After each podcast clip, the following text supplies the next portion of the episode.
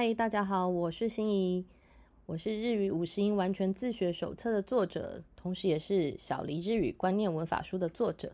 我今天呢，很开心要来跟各位分享的是这本斋藤孝写的《Odona no Tame no Dokusho no Zengi》这本书呢，如果把它翻成中文的话，应该是为大人而写的读书全技术。这本书我是在 Amazon 上面买日文版本的。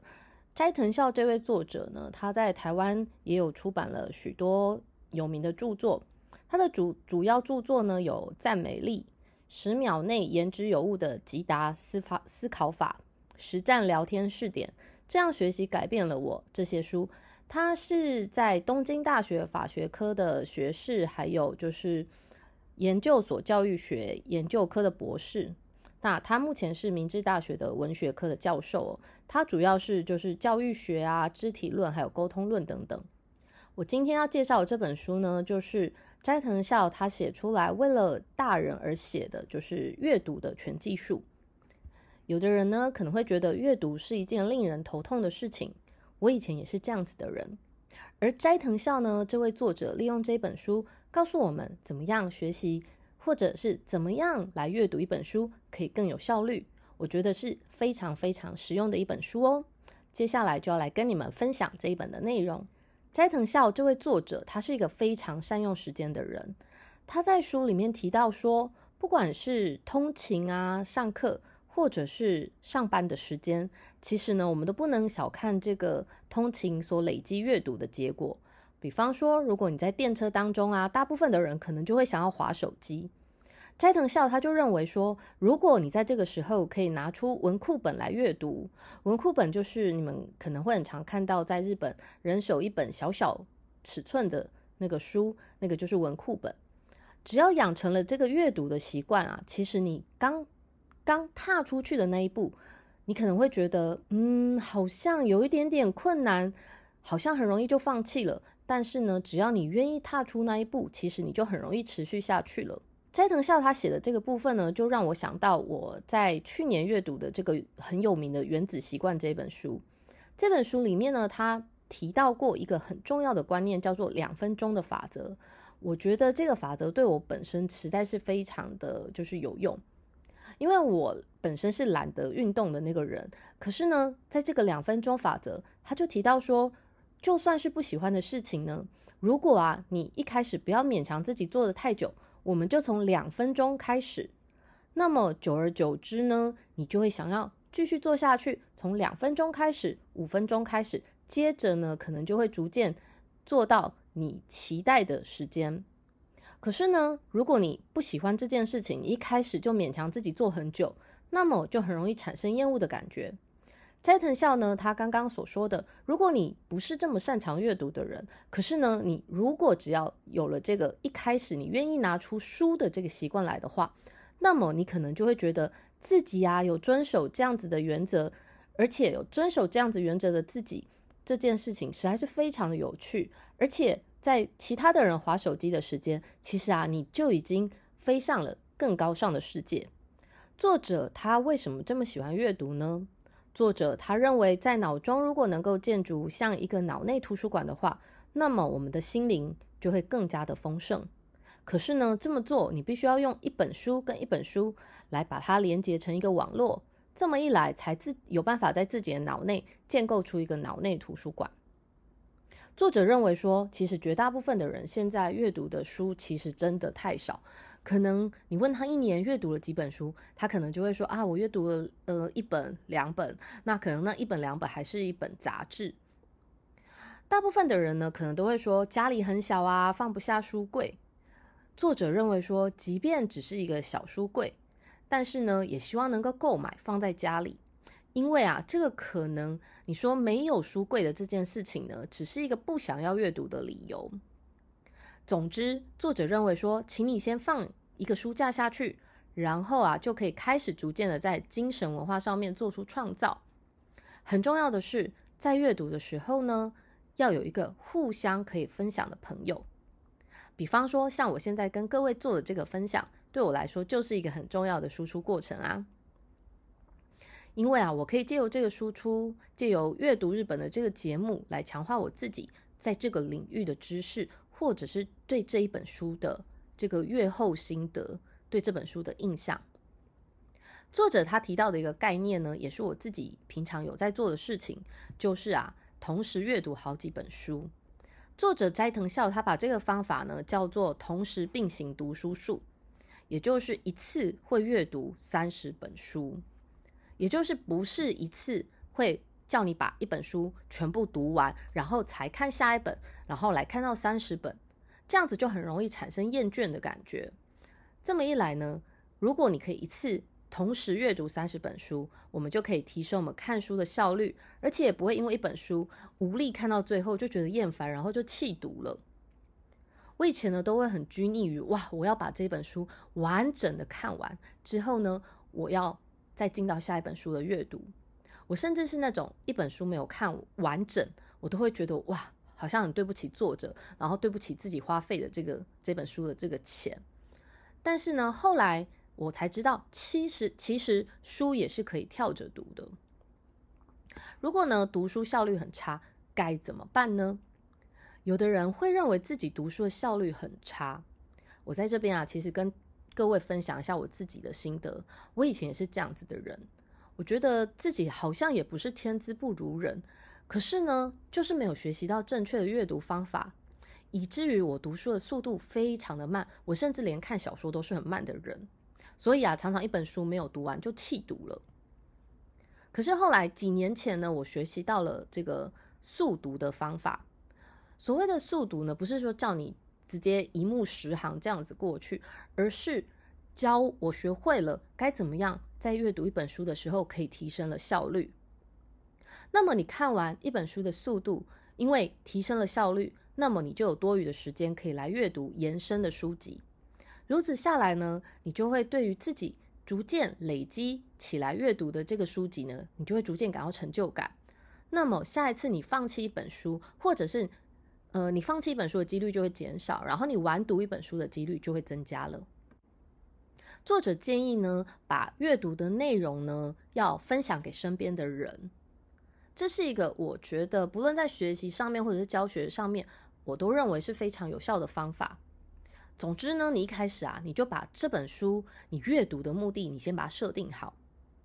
一开始就认定，我觉得这本书的内容呢，是因为要跟某某某或跟哪一群听众来分享的时候，那么就不是会随便乱读。如果不是非常习惯阅读的您呢，在一开始阅读的时候，可能会看一本书，你就漫无目的的随便乱看。然后，甚至可能有人提到这本书，你会说啊，我有读过啊。可是问题是，问你这里头的内容，甚至你有什么收获的时候，其实你就会支支吾吾的转讲不出来。我以前也是属于这样子的人。那么，如果你要解决这样子的问题的最好方法，就是一开始你就要设定好，你要把这本书的内容好好的讲给某一个人或是某一群人听，那么你就会有。责任感，好好的吸收，或者是掌握一定程度的这本书的内容。那听众朋友们可能还是会有一个问题，就是我读书就是很慢呐，我要怎么样提升阅读一本书的效率呢？这个作者提到了一个我觉得很有趣的方法哦。他说，他通常在一个礼拜之内呢，他会指定学生要阅读哪一些的内容。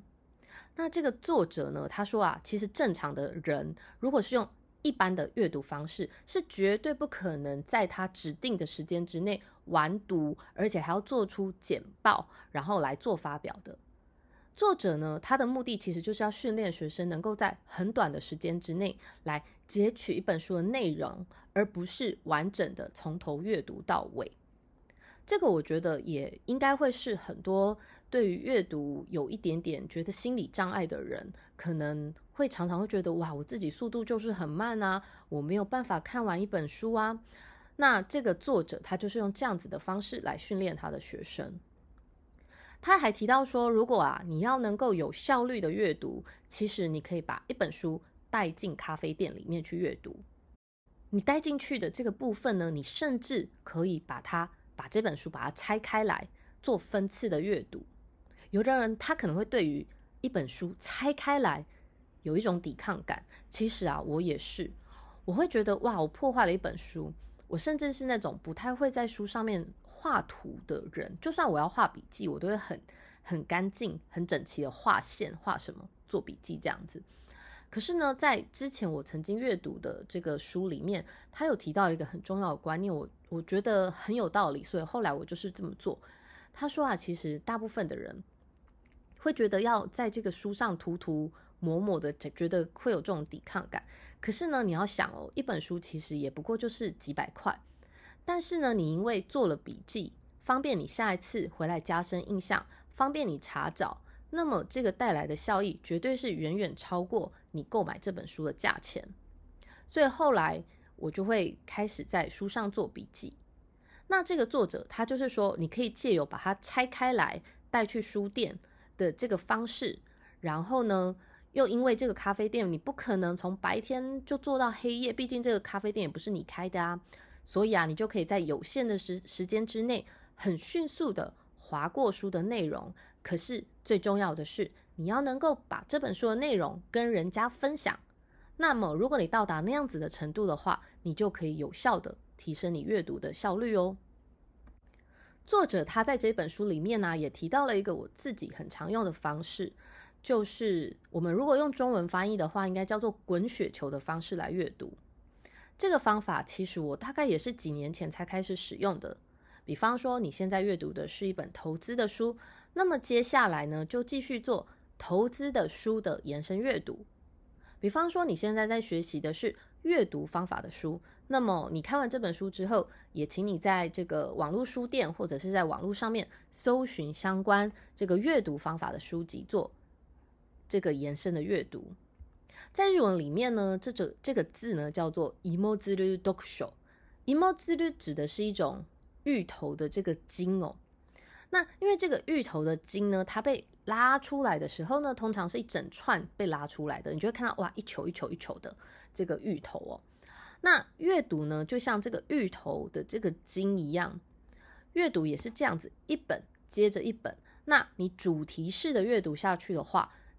就可以快速的建立你在这个主题相关，呃，这个主题领域相关的这个知识。那么在你的脑中就可以建构。跟这个领域相关的这个知识就会越来越完整。那等到你下一次在阅读类似的书籍的时候，你阅读的速度就可以越来越快。还有这个作者呢，他有另外一本著作叫做《三个颜色的笔记法》。他有在这本书里头也有提到，他说如果啊你要做笔记的话，红色就是不论是谁看都是最重要的这个部分。蓝色的话呢，就是有那么一点重要；而绿色的部分的话，就是你自己很主观的觉得这个地方很有趣，下次我还会想要再回味，甚至呢，我可以把它作为之后我跟别人分享这本书的时候的这个趣味点。这本书呢，我自己大约反复看过了两到三次，我觉得可以借由这本书可以学得这个读书的方法之外，然后呢，也可以用来自己。印证说，我哪一些阅读的方式到目前为止是正确的，或者是有待修正的。对于对于我个人来说，我觉得阅读是一个终身都要进行的事哦。所以其实学习怎么样阅读，真的是一件很重要而且很值得学习的事情。今天真的很开心有这个阅读日本的频道，可以跟大家一起分享我阅读的这个阅后感，然后还有一些我自己的心得。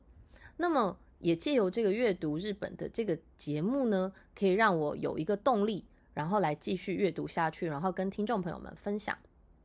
最后是我自己的一个心得总结哦。我认为阅读一本书一定要有一个自己的结论，或者是一个想法。就算我今天我不能同意这个作者在这本书里面的看法，可是我自己也要清楚的知道，说我为什么不同意，那我自己的看法是什么。